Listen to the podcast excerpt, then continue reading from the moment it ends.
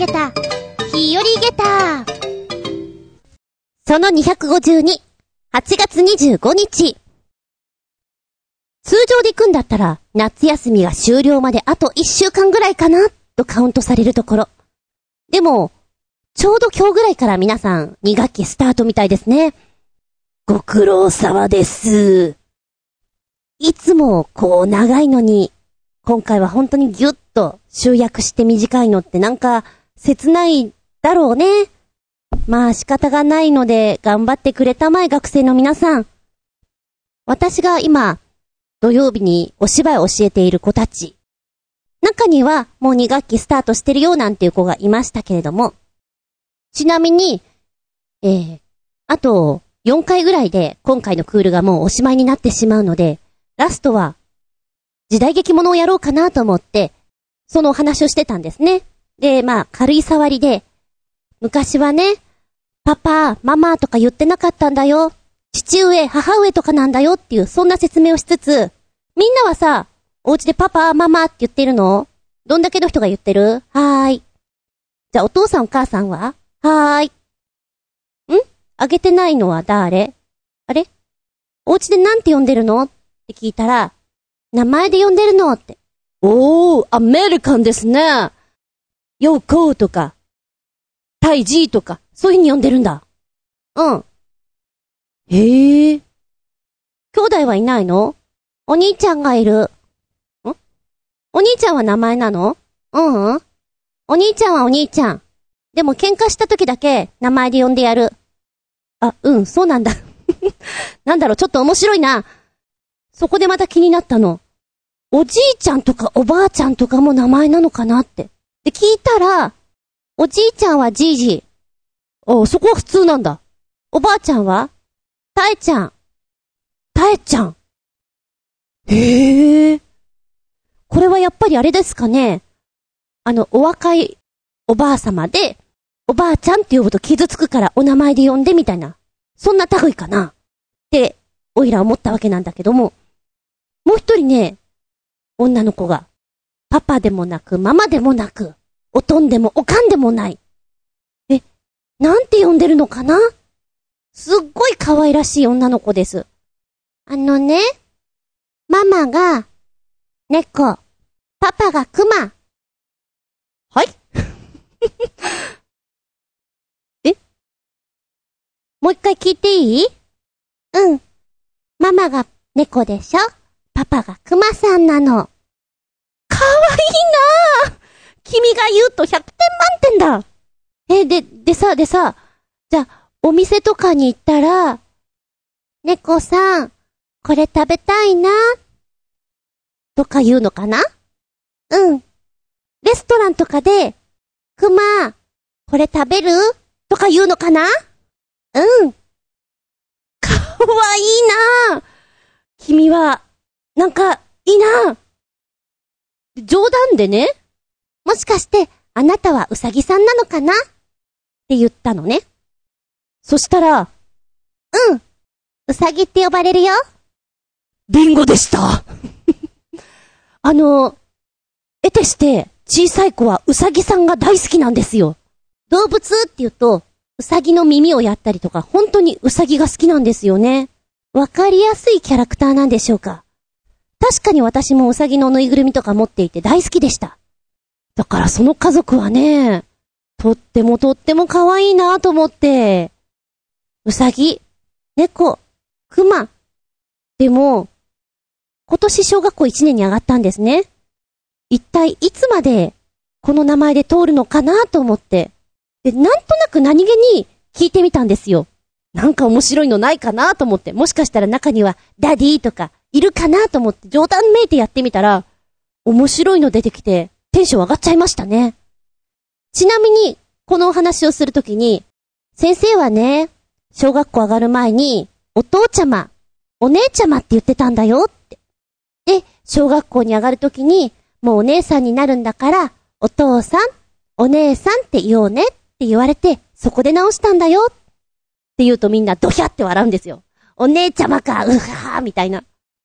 でも確かに、アルバムとか見ていても、お姉ちゃまと一緒に遊んでもらったのとかさ、お父ちゃまとお出かけなのとか、そういうコメントが書いてあって、ああ、なるほどね。そんな感じの子供だったんだろうなと思います。だからね、意外に呼び名はヒットが打てるなと思いまして、ちょいちょい聞いてやろうと思っております。ちなみに、あの、お名前でお父さん、お母さんって呼ぶケースっていうのは13%ぐらいあるみたいですね。それが多いのか少ないのかって言われたら、まあ妥当なのかなで、パッと見たら、クレヨンしんちゃんが、おい、ミサエ、ヒロシって言ってますよね。あー、なるほど。あと、ちょっと調べると、崖の上のポニョの、えー、ソウスケくんが、お母さんのことを、リサ、お父さんのことを、コウイチと呼び捨てにしてるんですよね。で、どちらも、しんちゃんも、ソウスケくんも、小学校に上がる前の子たちがそういう風に両親を呼んでいる。いかがなものだろうか？なんていう風に書いてあったんだけれども、そうね。ご家庭のことだから別に他人に迷惑かけなければ、そして本人が恥ずかしいなと思わなければ私はどんな呼び方でもいいんじゃないっていう気がします。むしろそれは幸せだなとも思っちゃうし、タレントのスザンナさんのご家族もキャサリンとかですよね。あれもあれでユニークだなと思うし、個性あっていいんじゃない？私はそう思っちゃったな。はい。てなお話から、しばしお付き合いくださいませね。お相手私。鍵がね、おいらのバイクの鍵がね、うちの鍵も、ついでにね、あつみじゅん、どうぞよろしくお願いします。どこ行ったんだっぺなこの番組は、ちょあへよ .com のご協力へて放送しております。すんごくどうでもいいんだけども、まあ、バイクに乗るときってヘルメットを着用しなきゃいけないわけなんですが、このヘルメットがですね、若干、ちょっと頭のサイズに合ってないらしくて、被るときに、なんだろうね、不具合があると、走ってて1時間ちょっとすると、痛くなるんですよ。ものすごく痛くなるの。なんだろうね、ぎゅーって締められる感じで、毎週土曜日、こう、お稽古に行くときに、行きは車が混んでるので2時間ぐらい普通にかかるんですね。まあ、そうすると、本当に、ヒューって痛くなってくる。バイクを走らせていて、いててててててって本当になるレベルです。日差しが暑い。暑い暑い。でも痛い。痛いが増してきたよっていう感じかな。で、ふっと思ったの。この痛みなんか似てるなって。そう。私時代劇を結構やっていたんですけども、舞台で時代劇をやるときというのはカツラを被るわけですね。このカツラも同じでして、被るときにうまいことハマってないと、すんごい痛くなるの。で、舞台はだいたい午前中が10時から、で、夜が4時が多かったかな、スタートが。で、役者陣っていうのは、10時に開演だとしたら、15分ぐらい前、お衣装さんの隣に床山さんというのがあります。要はカツラを取り扱ってる部署なんですが、ここに行ってお願いしますと言って、カツラをつけていただくんですね。で、つけていただいてから、自分の出番が終わるまではずっとその状態なんですよ。で、このつけていただくときに、いつもとちょっとフィッティングが合わないと、めちゃくちゃ痛い。ギリギリギリって、やられるぐらい本当に痛いんです。うわ、これに似てるわ、と。なんかすごく懐かしくなっちゃってね。で、時代劇やるときに、舞台稽古があります。で、舞台稽古の時っていうのは、あの、照明の合わせがあるときに、まあ、朝からカツラをつけて、基本は、この当たりの合わせが終わるまではずっとつけてるものなんですね。だから、一日中つけてるようなレベルでして、下手したらもう、被り方が悪いと死にそうなほど痛くなる。という風に教えられ、最初被るときに、あいうえおのい、いの口をして被ると、いってやるとこう、少し、少しね、こめかみのところ打ってこう、横に広がる感じになるので、被るときに少し楽になるよと言われて、床山さんに行ってお願いしますって言ったら、いって思いながらやってもらっていたのを思い出しましたね。そうか、次からメットを被るときにはいいだなって、ふって思い出したの。今まですごい忘れていたんだけれども、なんだろうね、痛みの記憶っていうの？ちなみに、カツラを被ってる時に頭が痒くなったらもうこれはね、いや、結構痒くなるんですよ。もうどうしようもないんだけども、お化粧をする時の細い棒があるんです。あれで隙間をツンツンツンツンって、つっつくとか。あとは我慢。思ったよね。なんか時代劇ずっとやってると、カツラをずっと被ってなきゃいけなくて、ハゲるなって思った。本当に思った。メイクもずっとしてるから、これいかんなって。テレビは、あのー、そう、あ、テレビもね、微妙なんだよね。テレビは、あの、自分の髪の毛を使って、カツラにしてくれるから、痛いっていうことはないんだけども、やたらと、こう、もうガッチガチに固めた状態にしてくれるから、これ髪の毛に悪いなとも思ったし、まあ、メイクは普通なんだけれどもね。っていうのを、なんだかふっと思い出しちゃいました。あなたはふとした痛みから、過去を思い出すことはないでしょうか痛みって、まあ、香りもそうなんだけれども、結構記憶に鮮明に残るもの。だからそれに連動してこう、何かズルズルっと、ズルズルっとこうね、記憶が蘇ることもあったりして、なんだかちょっと面白いな、いてて、だけど、って思った次第です。どうでもいいけど。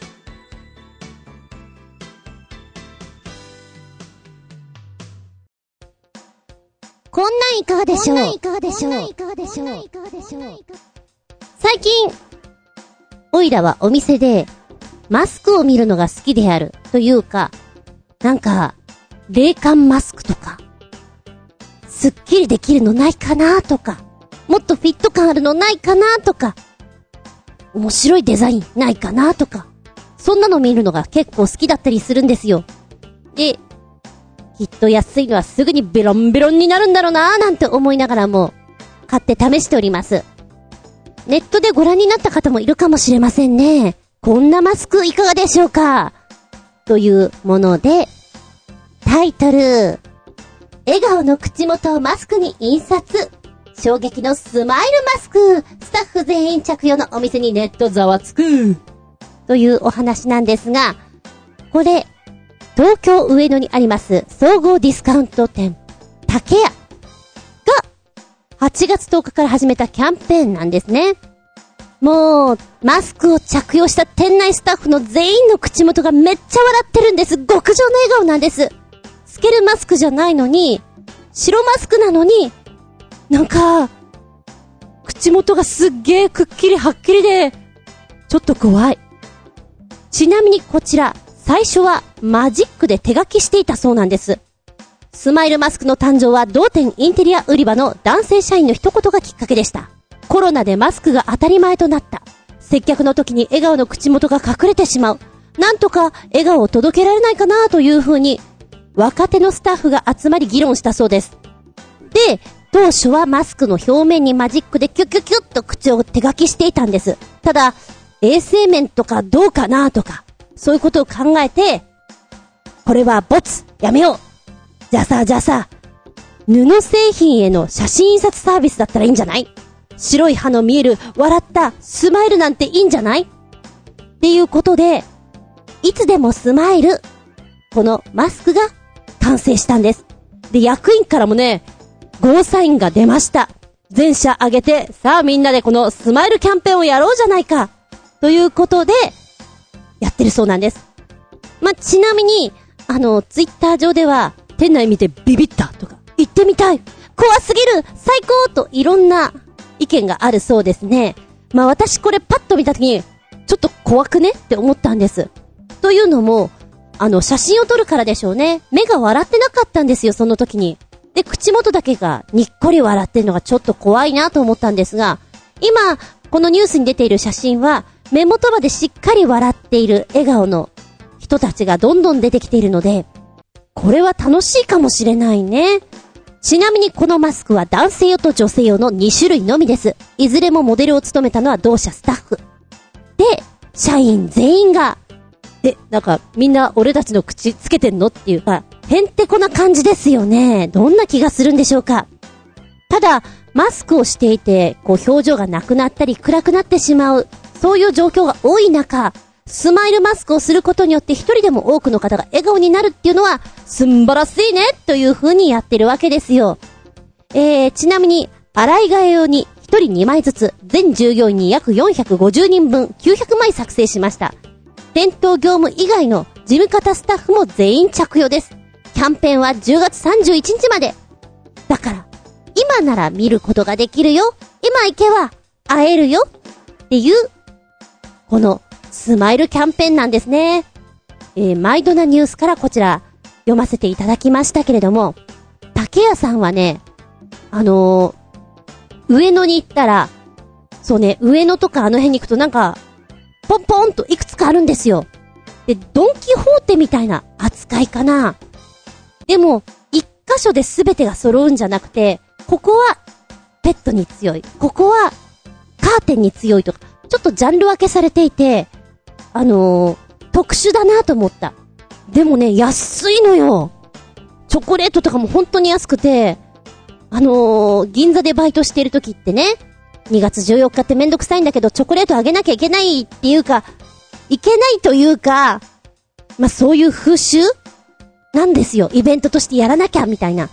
でもほら、お金使えないじゃん、そんなに。でもね、竹屋さんに行くと、あれ？このチョコこの値段？みたいなのが結構ゴロゴロしていて、安いんですよ。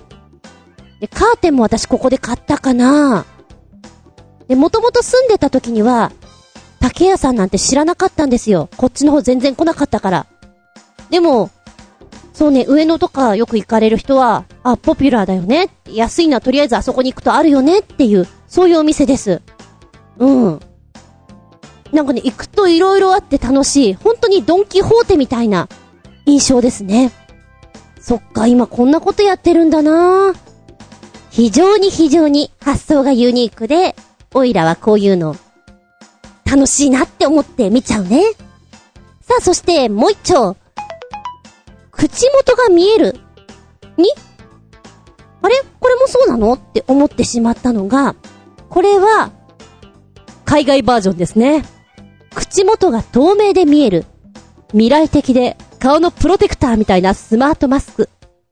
これはクリュっていうものかな？読み方が書いていなかったんですが、パッ、パッと見よパッと見、あのー、ふざけて、お習字の筆で、人の顔に泥棒髭を描いたような感じ。パッと見よさて、この泥棒髭のようなマスク。いや、こういう言い方をしたら失礼だな。なんと作られてるのはイタリア・ミラノから登場しているわけなんですけども、えーと、この泥棒髭の黒い部分こちらは柔らかい素材でできております。口元の透明なフレームには曇りにくいフィルムが貼られていて何度でも使えるというもの。さらに、シエナ大学とコラボレーションにより特殊な誤送フィルターが採用されています。しかし、呼吸が楽なのに PM2.5 も除去できるということ。あら、すごいじゃない？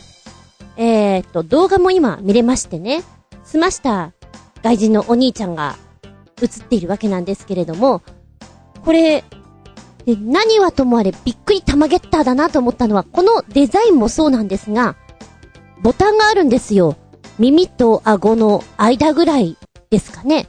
で、そこにこのボタンをポチッと押すと、口元のシールドの部分がパカッと開くんですよ。で、飲み物とか飲めちゃうと。なんか、今までにない発想だなっていうか、それで、いや、大丈夫？ってちょっと思わなくもないんですけどね。画期的だなって思います。なんだろう、アホっぽいような、未来っぽいような、こちらのコメントを読みますと、なんだか未来の宇宙飛行士が装着していそうなマスク。もしくは、僕のヒーローアカデミアのレッドライオットを思い出させるデザインですよね。レッドライオット。うーん、なんだろうな。ちょっと気になっちゃうな。検索検索。今、検索した。うん。あの、これが一番わかりやすいね。僕のヒーローアカデミアのレッド、レッドライオン？ライオンじゃねえな。なんだっけ？レッド、レッド、えどこに行っちゃった？レッド、レ、レッドライオット。そう、レッドライオット。レッドライオット。3回言ったからもう大丈夫かな。あ、まさにこれ。で、プロモデルはハイテクでスマホと連携。ただのマスクとして使うのはスタンダードモデルですが、プロモデルにはマイクと Bluetooth の、Bluetooth ついてんの？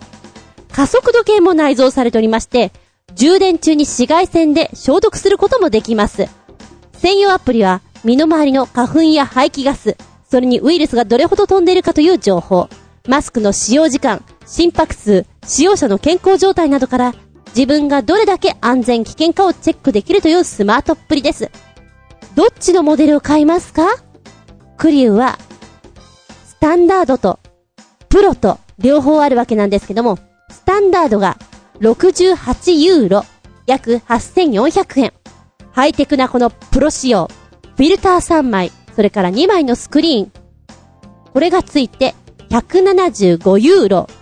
な、な、な、な、な、な、なんと、21,600円高いと思うんだけど、今、自分でこう説明を読んでいてね、そこまで必要かなとも思うんだけど、何？充電中に紫外線で消毒できたりとかさ、花粉とか排気ガスとかそういうのも除去してくれて、なんか、ちょっと、ちょっといいかもねなんて思ってしまう自分もいたりする。いたりするんだけど、デザインが、ね、泥棒髭なんで、少し、いや、だいぶ、かなり勇気がいる、そんなマスクでございます。まあまあまあまあ、おしゃれですね。お色はですね、青、グレイ、ワインレッド、グリーン、ピンクに近いヌード。なんだよ、この書き方。ピンクに近いヌードの5色です。フレームの縁取りもまた5色選べるので、組み合わせでコーディネートも楽しめちゃうと。はーん。あー、なるほどね。今、多分、パパとママと娘ちゃんが、それぞれのサイズをつけていて、マスクの色を変えてるんですね。なんかいろんな、いろんな泥棒髭が嫌がるなっていう、そんなやつです。で、さらに、2万個売れたら皮が綺麗になる計画。え、どういうこと？これ、このマスクが2万個売れると、使い捨てマスクを減らすべく、イタリアのアルノ川にブルーバリアというゴミを寄せ集める壁を設置し、毎年20キロのプラゴミ削減のために資金を提供すると宣言しているそうです。素晴らしいですね、この取り組みは。さあ、目は口ほどに物を言うとも言いますが、口元の表情もとても大事ですよ。高いなぁと思われるかもしれないけど、このマスクは、とっても画期的でとってもおしゃれなんです。いかがですか？なんか、自分でこれをやるかって言われたら、恥ずかしいなが先に来ちゃうんだけど、でもなんか、もしもよ、このまま、ずっとずっとずっとマスクとのお付き合いというのが、ある未来になったとして、きっとマスクも色々変わってくるでしょうよ。その未来像がこれなんじゃないかなって思ってしまうよ。きっとあれなんだよ。今ボタンが1個だけどさ、ポチッと押すと、このマスクの中に爽やかな風がスーッと入ってきて、蒸れない。いつでも心地よい、クールなあなたを保っていられる、とか。なあ、それこそあれだよ。今、シールドの部分が透明なんだけども、なんかこう、ほら、見せたくない時あるじゃん。例えば女性。ね。なん、なんとなくこう、目の周りのあたりを化粧はしてます。だけど、ちょっとまあ、マスクのところは、まあまあまあまあ、とりあえずね、みたいな時、あれ、ない？ない？そういう時。そういう時に、ボタ、ボタンをポチッと押すと、このシールドの部分がスモーク貼られて、見えない。どうですか？例えばガムをくちゃくちゃしているその口元、見られたくないでしょ？そんな時にどうですか？なんかちょっと面白いかもしれない。まあでも、口元が見えるマスクというのは、耳が不自由な方とかはやっぱり、口元を見て言葉を理解したりっていうことが多いと思いますので、そういう意味ではケアできるのかなって思うんだけど、いかんせんこの泥棒髭がどうなのかな？なんだろうな。この泥棒髭の部分の色がもう少し薄ければいいんじゃないのかな？なんて思ってみたりして。はい。あなたはこの首をどう思いますか？高いマスク？高いけど、納得できる？でも買わない？まあまあ、いろんな意見あるでしょう。このマスク、見た目も、機能も、びっくりたまげった。下駄5つ、リンゴンゴン。もう一丁。これ欲しいかな？どうかな？日本はいろんな缶詰があるのよね。あんなものや、こんなもの入っちゃってる。例えば、パン？衝撃だったよね。なんでパンを入れちゃうかなって。でもこれが結構美味しくて、こう備蓄するのにいいなんて言いますもんね。ハンバーガー入れちゃったりも、なんかして。缶詰で、これ面白いなっていうグッズは本当にたくさんあります。そんな中で、へえーって思ったのが、まあ割かし女性が好きなやつですね。ダイヤモンドの缶詰。えー、どういうこと？この缶詰にはですね、で、ピアス社より特別提供してもらったという南アフリカ産の貴重な母岩、かっこ、キンバーライトとダイヤモンド結晶をセットにしているんです。宝石の王様と言われたダイヤモンドを缶詰にパッキングしましたよ。この夢のあるグッズなんですけども、開ける時のドキドキ感っていうのはやっぱりちょっとね、グッとくるんじゃないですか？ということで売られてるわけなんですけども、えー、お値段がですね、ダイヤモンドだから、めっちゃ高いんじゃないの？って思ったんですよ。うーん、なんだ、安くても3万ぐらいすんのかな？なんて。思ったら、こちらのダイヤモンドの缶詰、今私が見てるのは2800円です。安いのか高いのかって言われたらもうよくわかんないんですけど、そもそも私そんなに石に興味がないんで、ただ、石が好きな人、やっぱりこういうのにロマンを感じるんじゃないんですか？でね、えー、ダイヤの結晶は母岩にわかりやすく貼り付けてくれてます。詳しい説明書もついています。だからご安心あれ うーん、それはど、どうなんだろうか。まあ、わかりやすい方がいいのかなね。キラキラしていて、はっきりと結晶がここにあるぜっていう方が、まあ、遊び心のあるプレゼントになるんじゃないでしょうか。今ね、ざっと見ていて、これも面白いな、なんでよって思っちゃうのが、ダイヤモンドの缶詰よりお高いよ。何が入ってると思う？ルビー？なんだ？なんか、珍味とか入ってそうな感じ？あとは、虫とか入ってそうな感じ？いずれも、ブー正解は、覆面です。覆面が入っている、この缶詰。1個4104円。高くね？世界初、マスクが詰め込まれた、覆面缶詰だよ。いらない。これは、いらない。多分本当にこういうの欲しかったらもっと安く手に入るじゃん缶詰にしてこの金額ってちょ、どうかな？まあまあまあまあ。あの、ユニークさを前面に押し出したマスクですからね。あとはね、パカって開けると時計が出てくるとかね。いろんなのあって、缶詰面白いです。ってな感じで、今日は、こんなもの見つけちゃいましたよ。あなたの周りにもなんか面白いのあったら、ぜひ教えてくださいましね。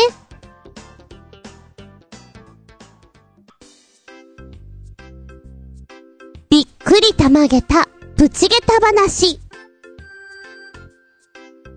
パパンとママンが大好きなの。とマッキー。よくネットで、今年のうちの新卒の子なんだけども、こんなことをやる。いやー、新人類は面白いね、とか、理解しがたいよね、なんていうの？を読んだりして、いやー面白いなーと感じてます。中には、日本語が伝わらなくて、もはや宇宙人だレベル、なんていうのもあったりね。えー、この間聞いて、マジかって思ったのが、私平日は、仇の仕事をちゃんとしてるんですよ。で、事務方をしてるわけなんですけども、営業している子が、研修を兼ねて、まあ、うちの近所の方にあるお店で2ヶ月働くことになりましたと。で、もともと営業の方は、豊洲で働いておりまして、豊洲からうちの近所の駅っていうのは、まあまあまあまあ遠いんですよ。2時間ぐらいかかるっちゅうの？なので、移動大変だよねということもあって会社側から量を用意します。と、量を用意してたんですよ。だけど、その、研修する子、男の子、M 君としましょう。M 君はですね、いや、僕は寮には入りません。家から通いたいんですと。かたくなに言うそうなんです。で、いや、だと言ってもね、毎日のことだよ、それは大変だよ、と。周りの方々も言うんですよ。でも、僕は、お家から通いますと。何回か、こうお話をしていく中でね、じゃあ今度は部長からお話をしていただこうということで、してもらったそうなんです。でも回答は、いや、僕はお家から通います。寮はいりません。でもな、お前、なんでそんなに家から通いたいんだ。お家の手伝いがあるからです。もうその回答がすでに面白いなと思って、わかった。じゃあ、寮は解約するからなと。えー、そのお話は、一旦なくなったわけです。で、本当につい、先日ですよ。トコトコトコっと M 君が課長のところにやってきて、すみません。やっぱり僕、週2回寮から通いたいんですと。ん？何言ってんのかな？まずな、大人として、その、一旦、みんなが動いてくれたよな。その中で、いりませんと言ったものを、やっぱりいりますと、そういうことはありえないんだぞと言ったそうなんですね。寮は、お前がもういらないって言ったから、通わないって言ったから、解約しちゃったぞ。ないぞ。わかりました。じゃあ、同期の T 君の家、寮がありました。そこから週2日通うのはいいですか？うん？もう一回言ってくれるか？同期の T 君の家から通っていいですかね？あの、彼からは、いいよって言ってもらいました。うーんとな、あの、T の家は、寮なんだ。で、会社からお金が出てるわけだよな。で契約としては、一人で住むことが条件の寮なわけだ。わかるか？だから、ダメだと思うぞ。でも、いや、なんでこんなギリギリになって、こう、寮がいいとか、T 君の家がいいとか言ってるんだ？やっぱり、よくよく考えたら、家から通うのは遠いなって思ったんです。で、T 君にお話ししたら、ちょっと、回答がギリギリになってしまいまして。で、今になったわけか？はい。いやー、んじゃあ、あの、そんなに、ちょっと通うのが心配だったら、ホテル泊まったらどうだ？いや、でも、ホテルはコロナが怖いので、お父さんとお母さんがお友達の家だったらいいって言うんですよ。おやおやおやおや。もう聞けば聞くほど、お父さんとお母さんがというフレーズが出てきてしまって、まあ、この子は大学出て、新卒で会社に入ったわけです。で、営業の、こうね、流れを勉強しつつ、今度はお店の研修をしましょうということで2ヶ月間、店舗に出向という形になるわけなんですよ。ここに来て、まさかのお父さんとお母さんが、周りの人があいたたたたって感じですよね。で、ちょっと待って、それはないなっていう。ただもうなんか、うまいこと伝わらないらしいんですね。また、あの、電車が遅れたりとか、まあ、いろんな事情があるかもしれないけど、量はないから。それから、同期の量もないから。家から通えと。もう自己責任で通えと。お店には、そういうことだからと説明しておくからと。いう風に話がまとまりましてね。いやー、ちょっと 楽しいなと思って、第三者で聞くと、こういう子が、社会にいっぱい出てきてるんだなっていう怖さ。また、M 君が、何をやるにも、お父さんとお母さんっていう風に、まず、前提で動かなきゃいけない判断を仰いでるという、その状況に、疑問を感じない。それがまたすごいなと。びっくり玉ゲッターだなと。で、その子が、ちょうどね、明日ぐらいから、うちの近所の駅の方に来るわけですよ。覗きに行こうと思って。パッと見は普通の子です。でも、ああ、そんなに、過保護なんだなと。大事に大事に育てられてるんだなと。で、この後、営業職だから、例えば、出張ですとか、転勤ですとか、きっとあると思うの。どうするんだろうと、いひひひって思いながら、様子を見ております。でも聞いてて、すっごい面白くて、なんだろうね。すっごい、ありえなくて、気分が盛り上げったです、私。こうなんか、観客の位置として、うわーありえない、うわーどうですか？身近にいたらすごいしんどいと思うんだけど、まさかのこの回答に、楽しくなってきませんか？ちなみに、M 君は営業職なので、私は直接やり取りをしないんですけども、同期の T 君は、T 君は私がいるエリアにいるわけですね。T 君もすごいぞ天然だぞ M 君とは違う意味で T 君やばいぞおいおい大丈夫かと。あの、寮を借りました。すぐに合鍵をなくしてしまって、この鍵交換。ね。会社持ちで鍵交換ですよ。もう個人負担でいいんじゃないの？と思ったんだけど、優しい会社だね。本人ケロッとしてましたけど、なくなっちゃったみたいな。え？って感じで。M 君と T 君は、もしも一緒に暮らしてしまったら、火事とか起こしそう。そんなキャラです。なんかね、二人とも、ボケって感じ？うんうん。でも楽しいね。直接関わらないと。関わるとイライラっとするんだろうね。びっくりたまげった。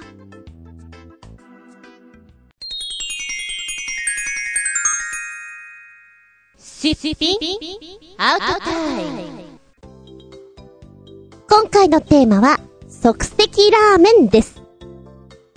今から62年前、そう、1958年8月25日、日清食品が世界初の即席ラーメンであるチキンラーメンの発売を開始したんです。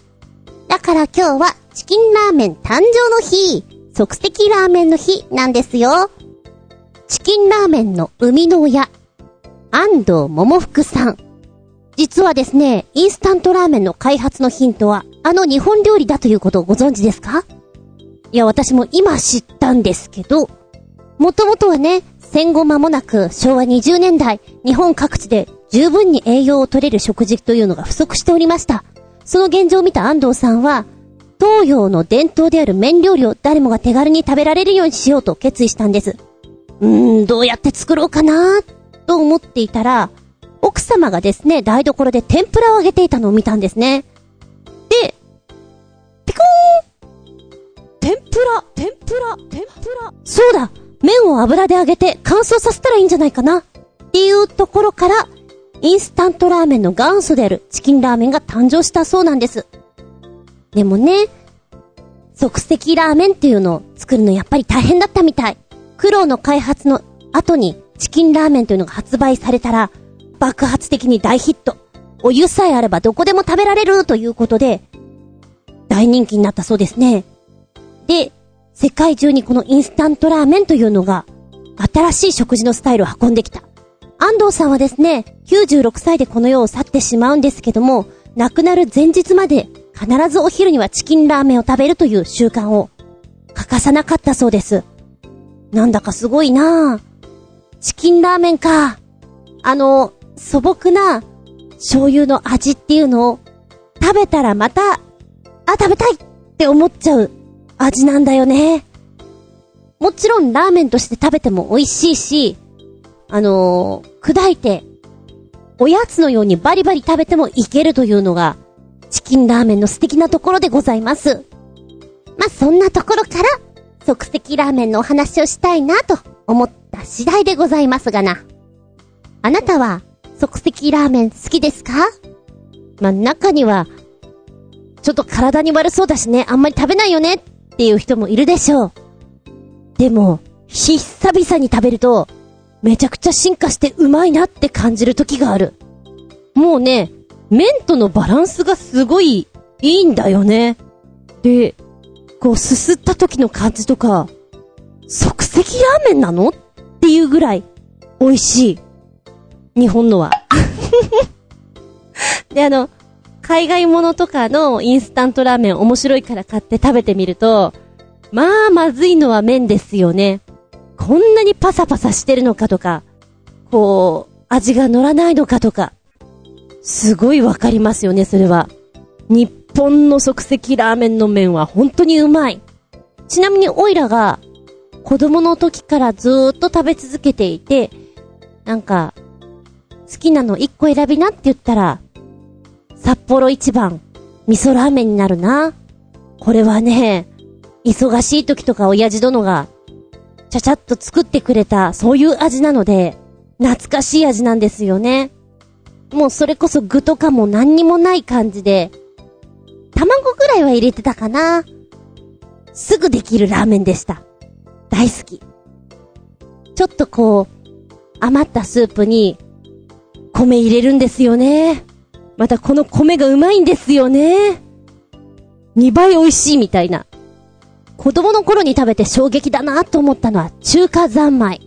なんか、当時のインスタントラーメン、袋麺とかの類から言ったら、ちょっと、色が違った中華なだけあって、独特なこのつるっとした麺との味がすごく好きでした。醤油ラーメンね。今もたまに買っちゃう、懐かしいなとか思いながらも、もう週に1回ないし2回はジャンクな日が欲しくてですね、インスタントラーメン食べたくなるんですよね。久々に袋麺を食べたらびっくりたまげった。というと、日清食品のラオウ。これは本当にびっくりたまげった。インスタントのレベルを超えてるなっていうぐらいうまいと思いました。同じくびっくりたまげった袋麺。東洋水産から出ております。マルちゃん製麺。味がいいんだよね。なんかどれをとっても外してこないっていうのが、マルちゃん製麺のいいところ。おいら的には、手軽なのはカップラーメン。そりゃそうだ。だってお湯を注いですぐ食べられるじゃない？だけど、味が結構当たり外れがあるのもカップラーメンな気がする。袋麺は、そんなに、そんなに外してこないかなっていう気がするんだけど、たまたまかもしれない。あー、すっごいまずい袋麺あった。今思い出した。あのー、おいら猫が好きなんです。で、猫のグッズをよく出してる、フェリシモ猫部さんの、にゃーん麺。にゃーん麺はね、まずかった。あれは、久々にまずかった。もう可愛いだけ。なので、味は期待しちゃいかん。っていう商品でした。なんかもうちょっとできそうな気がするけどね。どうせ、こう、ね、食品会社さんとコラボするんだったら、それこそ、ちょっとカップラーメンに強い会社さんと、ね、コラボして、お値段少し高くなっても、にゃーん麺を、美味しく、可愛く、作ったらもっと売れるのになぁと、思ってみたりして。割とラーメン好きの人がやっている自己流アレンジっていうのは皆さんやったりなさいます？おいらはね、やらんのですよ、実は。あの、あれなんだっけ、超辛いラーメンじゃ北極とか出してるラーメン、蒙古タンメン。あそこのラーメンは、納豆入れるとめちゃうまになるっていうのをテレビで言っていて、で、実際、あの、お店の方でも、アイディアがいいからうちでもやってるっていうのを聞いて、納豆かいって思ったの。その発想が面白いなと思って、試してませんけど、まあ、今ね、ネットで見ていて、あ、まあ、せいぜいちょっとやるとしたら味変ぐらいですよね。私、胡椒が好きなんで、胡椒やたらとかけるとか、ラー油をかけるとか、七味いっぱいにするとか、そういうのはやります。だから多分、アレンジとしてはレベル1って感じでしょうかね。なんかね、この調味料があったらさらに上手くなるよっていうのがあった。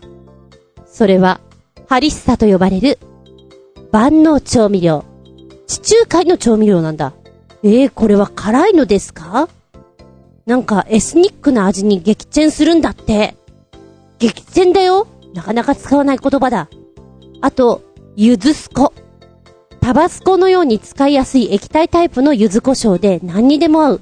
きっとさっぱりなんでしょうね。塩ラーメンとか、豚骨ラーメンとか、食べたくなっちゃうな。こういうのに入れると、香りが良くなって美味しいんじゃないかな。ゆずすこ欲しいな。で、アレンジの二つ目としまして出てくるのが、具のちょい足し。ネギやメンマ、ナルト、卵という、まあ割とオーソドックスなところから、かまぼこだとか、さつま揚げだとか、明太子魚介だし粉とか、納豆、あ、ここに納豆入ってくるんだね。イカ、エビ、アサリって言ったらもうなんか、十分出汁が出てきそうな、そういうものですよね。ちょい足しアレンジっていうかもう、大幅にチェンジっていう感じがしますが。で、具をたくさん乗っけるのもあれば、スープに手を加えてアレンジをする。これ面白いなと思ったのは、通常の即席麺、水を沸騰させてお湯にして、それをベースに使うじゃないですか。これは、豆乳アレンジしております。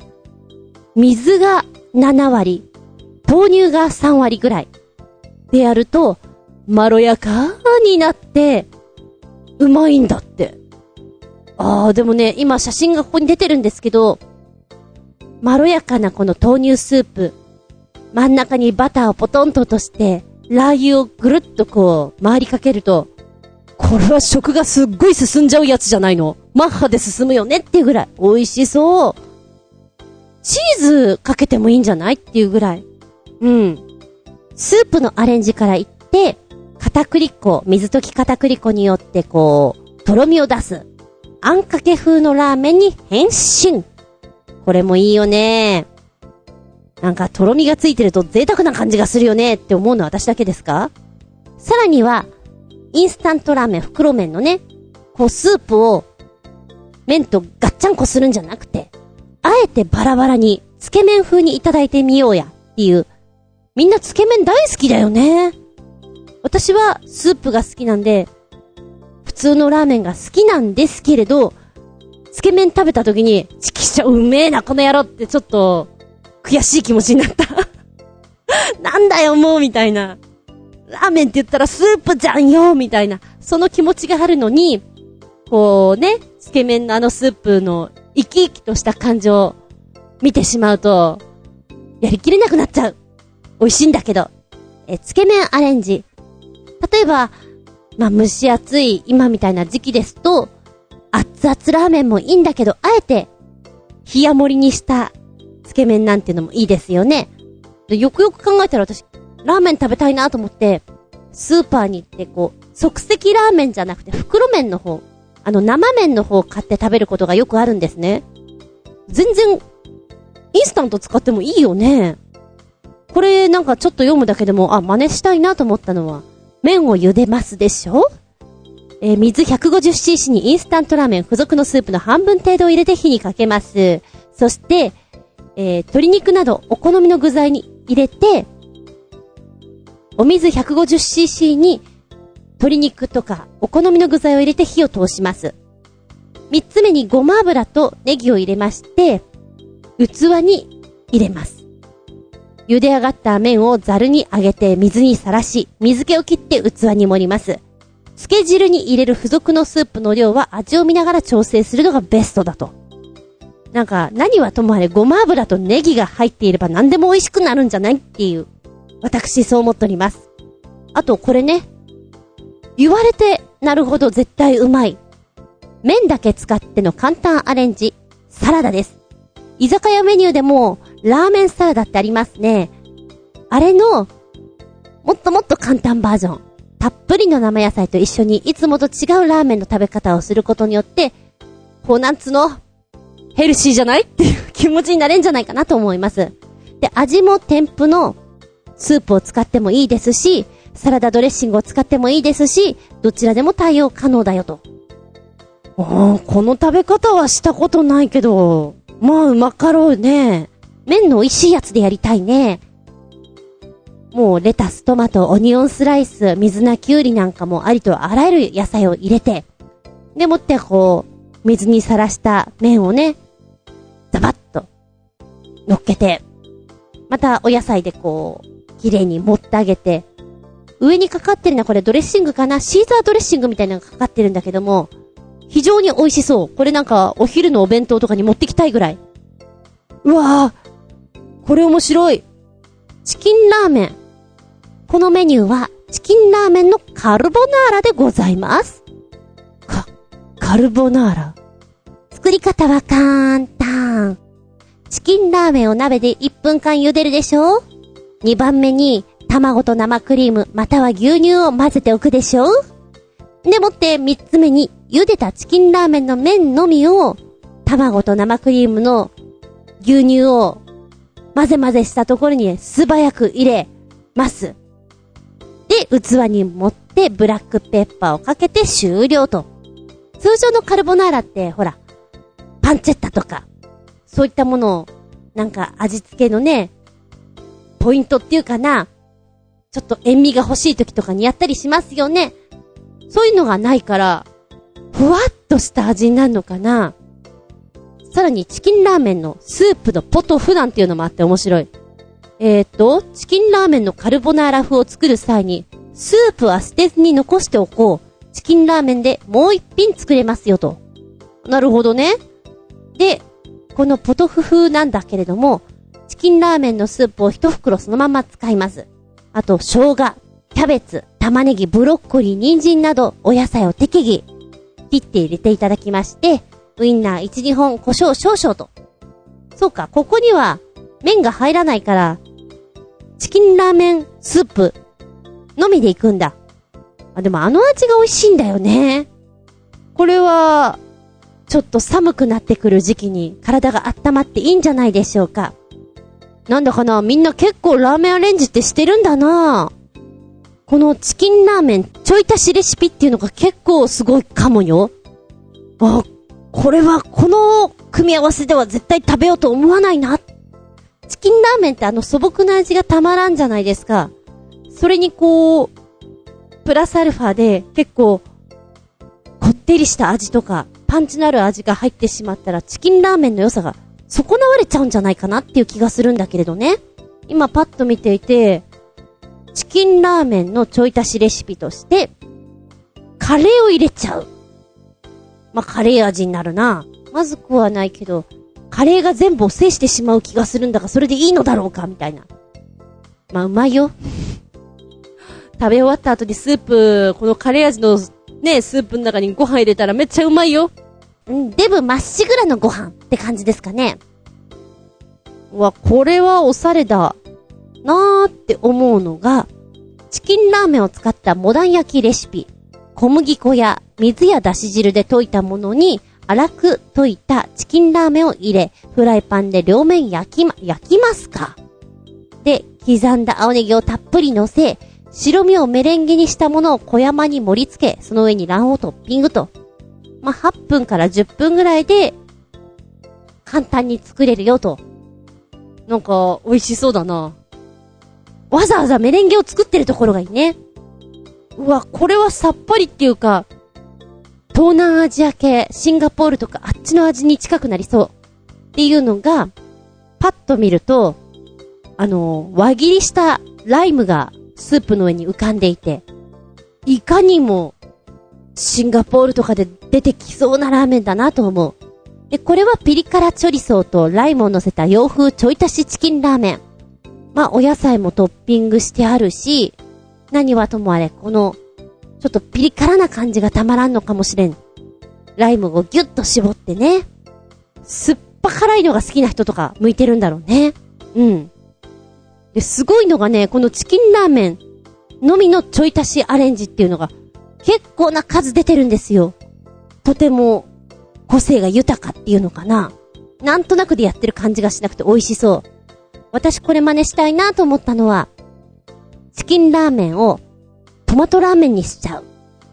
まず、一番目、玉ねぎをみじん切りにしたものを軽く炒め、トマトジュースを入れ温めます。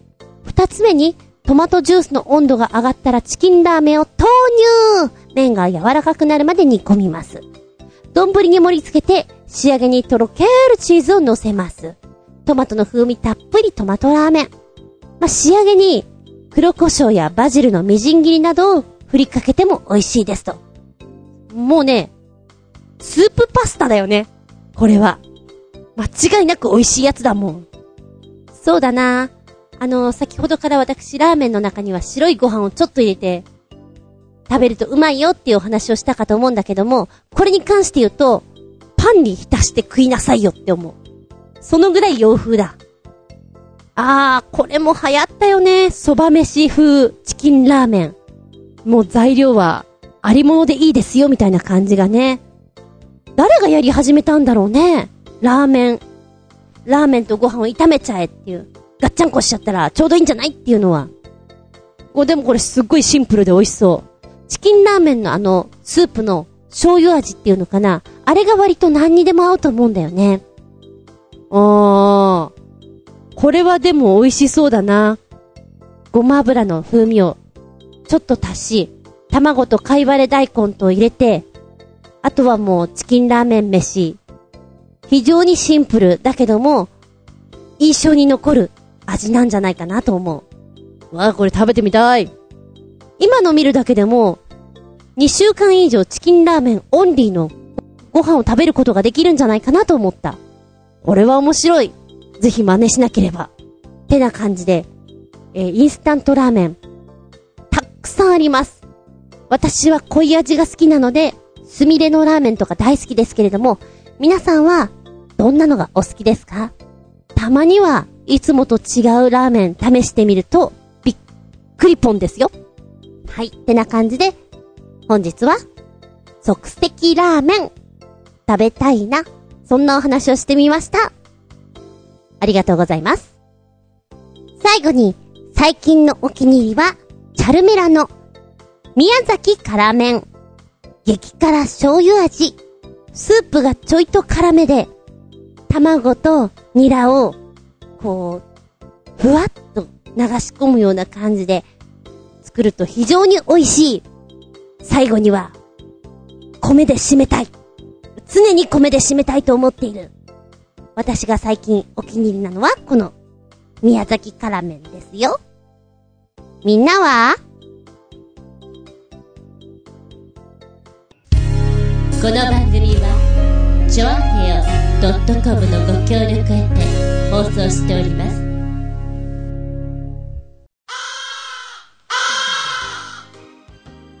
はい、本日も長々とお付き合いありがとうございます。次回は、9月8日、下駄253でお聞きいただけたらと思います。うーん、テーマはね、どうしようかな。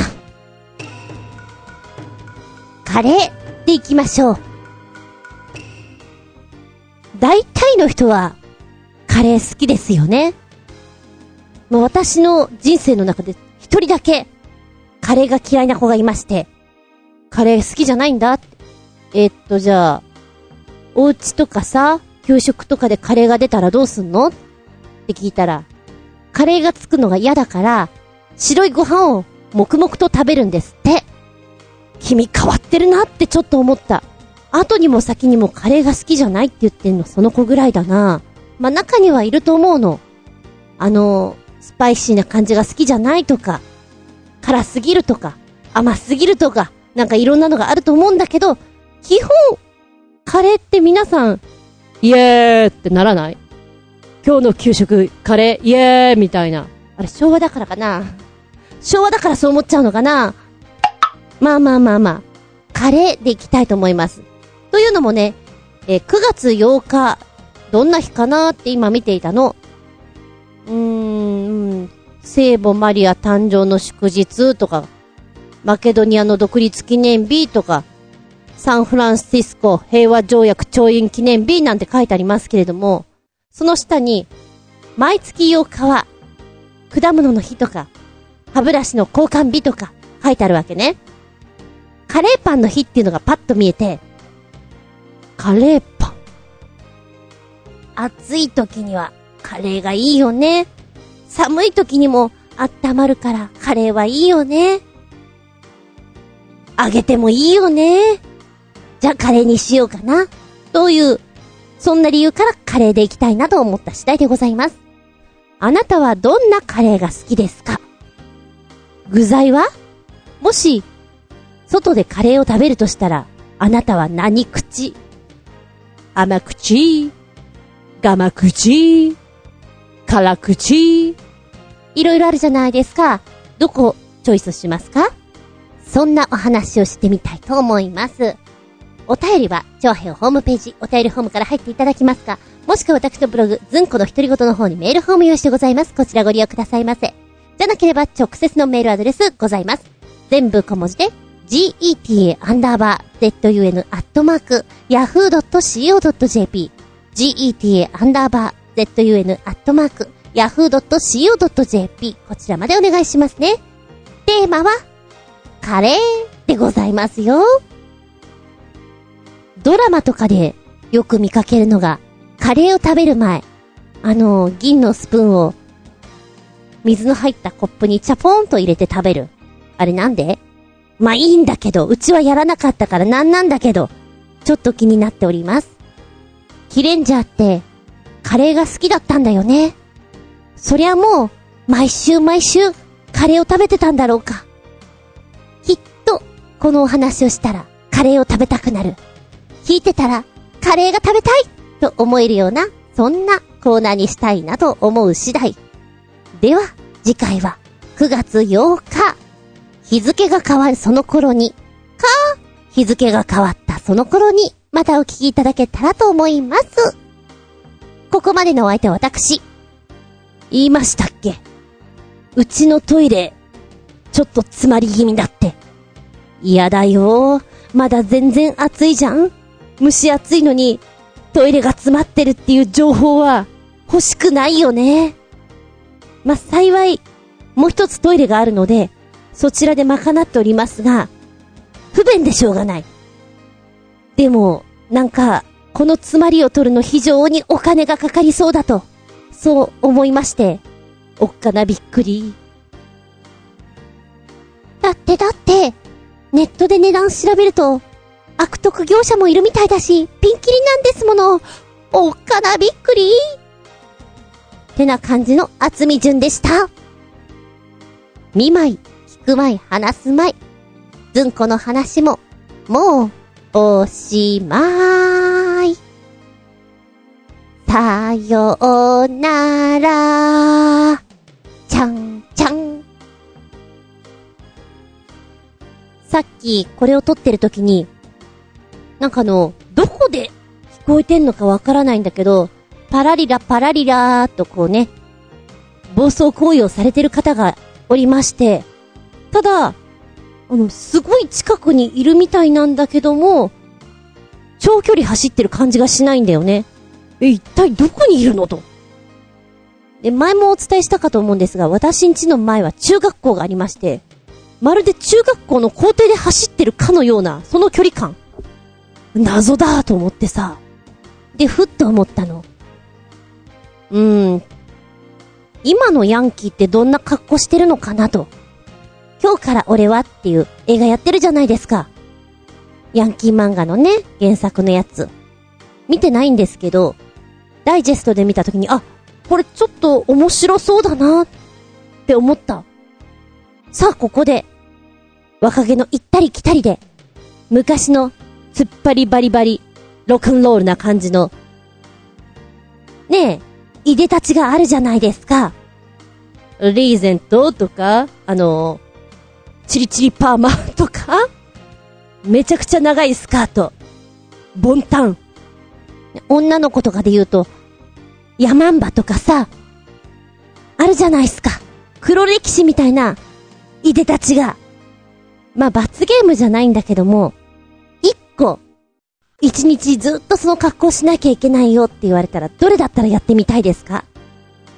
いや、やっぱり、ちょっと今画像で、ヤマンバギャル見ると、強烈だな。なんでこれ流行っちゃったんだろうなっていうぐらい強烈だな。1990年代後半から2000年代初期頃に流行しました。まあ、一部のギャルたちがやっていたものですよね。ガングローとかその後だったかな。凄まじいこれ。でもきっと、達成感はあるんだろうな。ヤマンバぐらいまでやっちゃうと。面白さから言ったらこっちなんだけど、でもやってみたいかどうかって言われたら、スケバンの凄まじいやつ、やりたいね。